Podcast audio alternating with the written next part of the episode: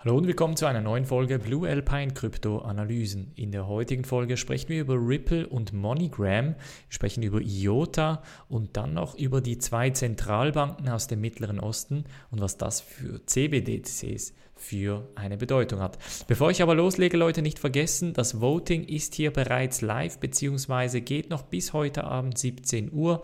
Momentan ist das Ocean-Protokoll bereits ganz weit vorne, dicht gefolgt von Crypto.com, Coin, CRO. Wer das Ganze noch beeinflussen möchte, kann das gerne hier auf dem Community-Tab auf YouTube erledigen. Wir springen in die erste News Story und zwar geht es um die Investition von Ripple, der Firma bei MoneyGram. Und zwar hat ja MoneyGram ein, eine Dienstleistung, bei welcher sie Auslandsüberweisungen, also grenzübergreifende Zahlungen tätigen. Und da ging es jetzt darum, dass Ripple einen Teil in MoneyGram investiert hat. Ich glaube, ähm, ein, ein, paar Millionen sind das, also etwas zwischen 5 und 10 Millionen. Und Ripple hat nun angekündigt, dass sie bis im März 2021 4 Millionen Aktien von MoneyGram verkaufen möchten. Das kommt natürlich ein bisschen überraschend, vor allem weil man eben 2017 und 2018 gesagt hat, ja, äh, Ripple macht da eine Riesenpartnerschaft mit MoneyGram, beziehungsweise MoneyGram wird die Infrastruktur so anpassen, dass nur noch Ripple beziehungsweise dann XRP benutzt wird, um diese grenzübergreifenden Zahlungen zu machen.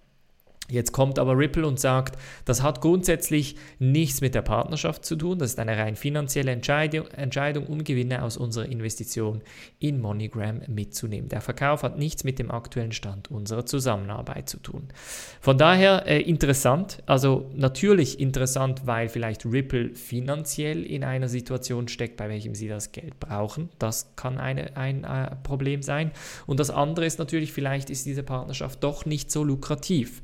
Die dritte, die dritte Möglichkeit ist natürlich, dass diese Partnerschaft zwar läuft, ähm, aber man da wirklich eine finanzielle Entscheidung getroffen hat und dementsprechend die Gewinne sichern wollte. Das auf jeden Fall von Seiten Ripple. Als nächstes sprechen wir noch über IOTA bzw. die Chrysalis Phase 2. Das Ganze steht zwar vor der Tür, wird jetzt aber sehr wahrscheinlich nochmal verschoben und zwar auf den Anfang des nächsten Jahres, also Anfang 2021. Es liegt zwar im Zeitplan, es gibt aber einige ähm, Probleme bzw. einige Änderungen der Funktion, die man eben äh, rechtzeitig machen möchte. Der Jakub Czech oder Zech, der gibt hier ein Status-Update, das kann man auch auf dem IOTA-Blog nachlesen. Und ähm, die Fortschritte gehen eigentlich ganz gut voran.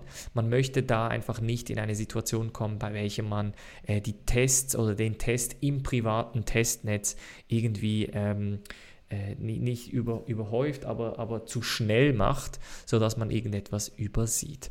Nach wie vor also die IOTA-Implementierung geht da ganz weit ähm, oder ganz schnell voran.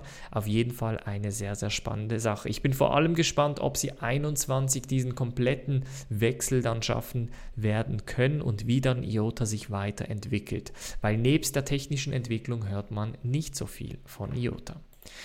Als nächstes sprechen wir über die CBDCs in, äh, in den Vereinten Arabischen Emiraten, also die VAE, sowie von Saudi-Arabien. Die haben nämlich 2019 das sogenannte Projekt Aber äh, ins Leben gerufen mit dem Ziel, die Funktion, die Gedanken und den ähm, ja, den Gewinn oder möglichen Profit von CBDCs zu erproben. Also sind CBDCs wirklich eine gute Sache, eine gute Investition oder eben nicht. Und ähm, sie sind zum Schluss gekommen, dass CBDCs ganz klare Vorteile mit sich bringen und deshalb ähm, sie auch darauf setzen werden. Und ihr wisst, Leute, ich, die, die Leute, die mich seit Anfang des Jahres verfolgen, beziehungsweise auch, auch schon länger, ich habe schon Anfang des Jahres gesagt, wir werden immer mehr CBDCs sehen. Es gibt ja auch diese Theorie oder diese These und lustigerweise für die Podcast-Hörer ist gerade Raoul Paul in einem Interview und er war genau die Person, die vor ein paar Wochen gesagt hat, dass CBDCs die Banken eventuell ablösen werden und dass die Zentralbanken direkt an die Bürger das Geld verteilen werden und so eigentlich der Mittelmann oder der mittlere Schritt zwischen Banken und Bürger und Zentralbank effektiv ausfallen wird.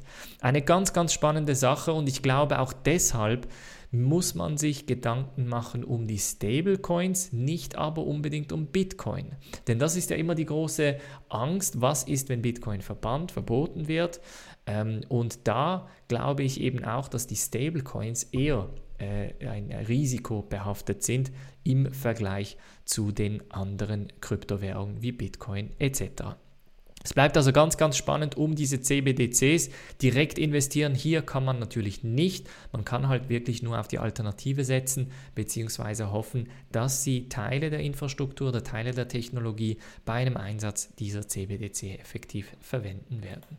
Das war's von der heutigen Folge. Gebt mir wie immer einen Daumen hoch, abonniert den YouTube-Kanal, abonniert den Podcast und ganz wichtig, abonniert hier auch den Newsletter. Gestern habe ich da so ein bisschen für die kommende Woche, die kommenden Tage meine, ähm, ja, meine ja, Hypothese rausgegeben, was ich denke, mit dem, was mit dem Bitcoin-Preis passieren wird. Es bleibt also sehr, sehr spannend. Unbedingt deshalb im Newsletter abonnieren. Voting auch nicht vergessen, Leute. Und dann sehen wir uns spätestens am Mittwoch in der Live-Analyse. Macht's gut und bis dann.